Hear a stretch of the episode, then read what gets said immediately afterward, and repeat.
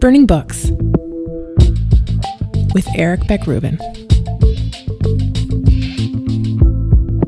Hello, and welcome to the Burning Books podcast, where we discuss, celebrate, and explore great books, very good books, books in which there's something to appreciate or admire, as well as books that are the opposite of all those things.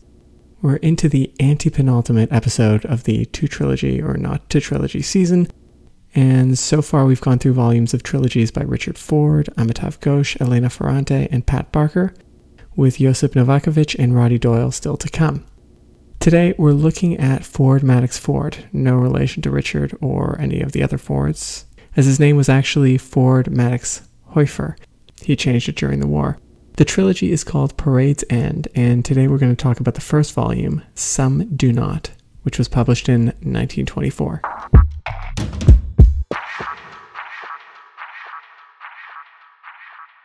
My approach to Ford Madox Ford comes via a book I recall as being among the best I ever read, and it's the one most closely associated with his name. That novel was The Good Soldier, published in 1917. Varyingly described as the first Impressionist novel, a term meant to evoke its painterly counterparts, and the first novel with an unreliable first person narrator, what I can say about The Good Soldier is that, first or not in either of these or any other category, it is a supreme example of a story that unfolds on water, not solid ground. Not that the naive reader, and I was a naive reader when I first read it, would notice this until well into the book, and that's the point. You don't know that John Dowell, the narrator of The Good Soldier, is hysterically self deluded from the outset. You take him, or at least I took him, as solid, staid, lapidary, and many other words describing a self restricting, unemotional upper class gentleman. I made a typical reader's error, conflating the narrator with the author, even if I hardly knew anything about Ford Madox Ford himself. If I'm being honest, the photo on the back cover of the Penguin Great Books of the 20th Century edition, which shows Ford Madox Ford as a pale, slightly sweaty, unprepossessing man, was what made the author look like the incarnation of his character, John Dowell. Ford Madox Ford, though, knowing the reader's tendency to conflate author and narrator, and assuming his audience's trust in the narrator's frankness, takes full advantage of the reader's credulousness, and we're off. The story that ensues is, quote, the saddest story, unquote, as the narrator promises, with that word, saddest, taking on the full weight of its melodramatic and metaphysical implications.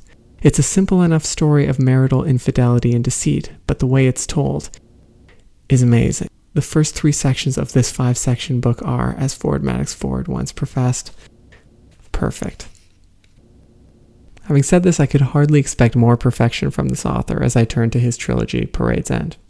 For one, I knew Ford's output was prolific fiction, nonfiction, co writing novels with Joseph Conrad, editing a journal that introduced many of the new prose and poetry voices of the early 20th century, while also writing memoirs and a literary historical survey, The March of Literature.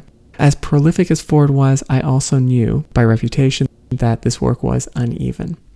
But people really do like Parade's End, and as I'm getting into a trilogy fix, I thought to myself, now would be a good time to get into this book.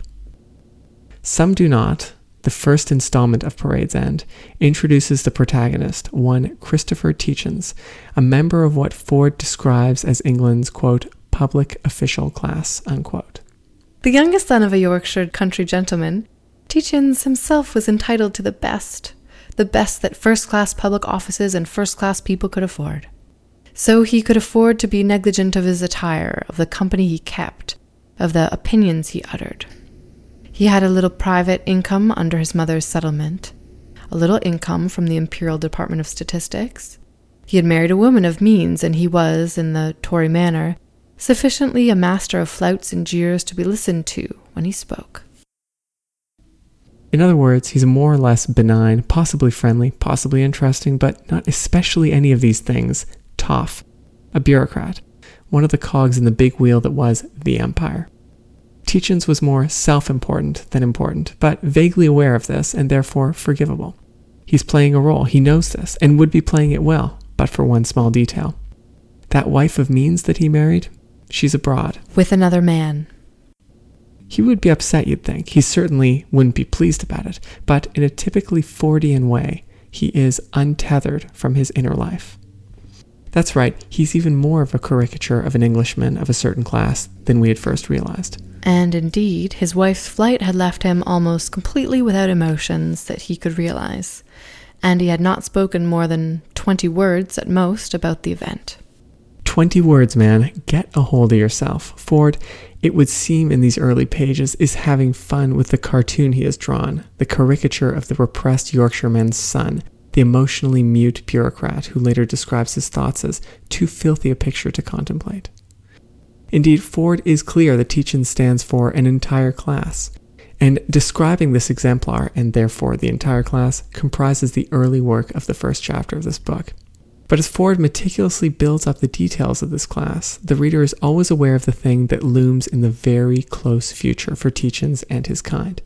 That would be the war that we think, or we expect, will tear up this entire world from the roots. So, as a reader, we assume that the inner life being repressed by this character will eventually explode, and all the more spectacularly when the strictures that have bound Tietjens to this point, society, culture, class, are suddenly cut loose by this enormous cataclysm, the war to end all wars.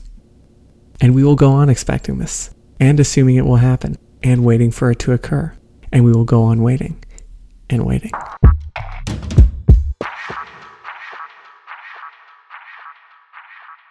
In the meantime, the fine balance of sympathy and parody that Ford uses to introduce Tietjens veers into clubby jokes, chummy jokes, in jokes, and actually non jokes. The kind of thing that, with the passage of time and on the far side of the Atlantic, no longer hold much meaning.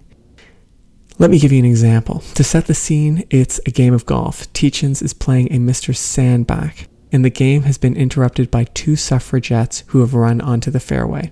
Sandbach is furious. Tietjens is, as always, apparently unmoved. Mr. Sandbach refused to continue his match with Tietjens. He said that Tietjens was the sort of fellow who was the ruin of England. He said he had a good mind to issue a warrant for the arrest of Tietjens for obstructing the course of justice. Tietjens pointed out that Sandbach wasn't a borough magistrate and so couldn't, and Sandbach went off, dot and carry one, and began a furious row with the two city men who had retreated to a distance. He said they were the sort of men who were like the ruin of England.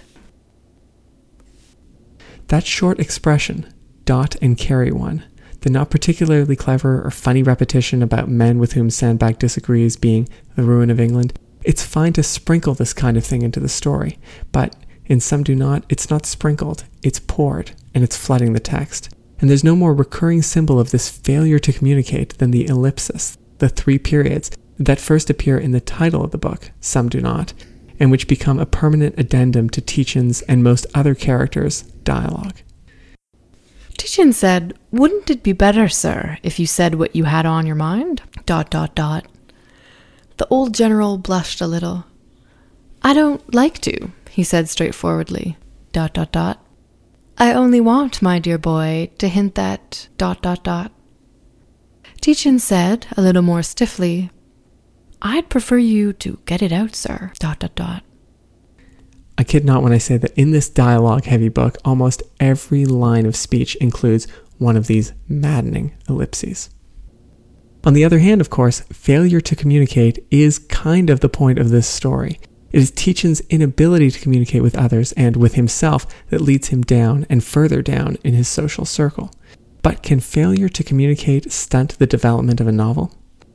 I would never say that a stylistic or formal strategy can or cannot achieve a particular goal, because it's always possible that the imaginative and creative writer can spin something amazing out of any constriction. It's what Georges Perec and others from Oulipo did when they used constrictions, indeed many more forceful constrictions than Ford did, to produce new dimensions for the novel. But as radical as Ford Madox Ford could be, for instance, in a novel like The Good Soldier, he doesn't come close to surmounting his own obstacles, in Some Do Not.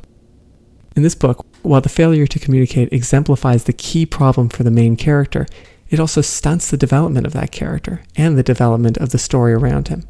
At a certain point, the meaning in those ellipses is no longer suggested or implied, or given over to the inferences of the reader. It's just lost. When one character says to another, The curse of the world, dot, dot, dot, and the other answers, Ah, dot, dot, dot, it's just why bother writing these lines in the first place? Why bother reading this blur of dialogue? You're saying nothing, I'm understanding nothing. To quote Hamlet, it's all just words, words, words.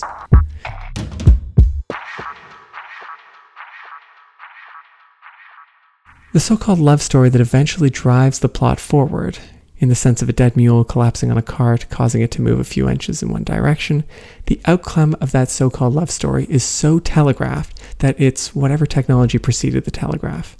It's the suffragette, whom we met earlier, who is the object of Tietjens' affections. She returns to the plot, and Tietjens has a choice to make. He loves her, she loves him. Tietjens' wife hates Tietjens, dot dot dot, but the suffragette is of a lower class, dot dot dot, conundrum. The night before, Tietjens had given several thoughts to this young woman. Upon occasion, and given the right woman, quite sound men have done such things but that he should have ruined himself over an unnoticeable young female who had announced herself as having been a domestic servant and wore a pink cotton blouse, dot dot dot. That had seemed to go beyond the bounds of even the unreason of club gossip. Yep, Tietjens, just defer the inevitable. It's not like this book has anywhere to go in the meantime. We'll just wait another 200 or so pages for you to figure it out. In the meantime, war will begin, Tietjens will be deployed. He'll be stubborn and stupid, and all his friends will disown him, plus other things. Dot dot dot. The problem is, not one of these things hits the reader with any weight. Everything in this novel sort of floats away into insignificance, like those ellipses, which is, in a sense, how this story ends, and certainly how this review will end. This doesn't turn me off Ford by any means. It, it just makes me think I've got to look for other avenues.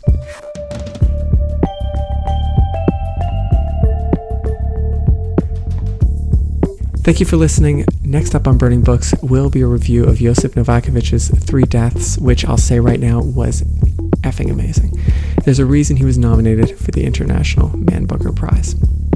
Burning Books is part of the Litopia network of podcasts, and you can hear back episodes, subscribe, and reach me there via the email the show button all by going to litopia.com, spelled the way it sounds, and following the link to Burning Books. I also enjoy getting your tweets, nasty and nice. I'm at Burning Books Pod. And if you're on Facebook, I can be reached at facebook.com slash Eric Beck Rubin. My thanks to Hakan Özkan for the music. There are several ways to thank someone. So, let's start with the easiest. Teşekkürler. To Peter Cox, executive producer of the program. The second word is aluminum. Aluminium. As always, go Jays.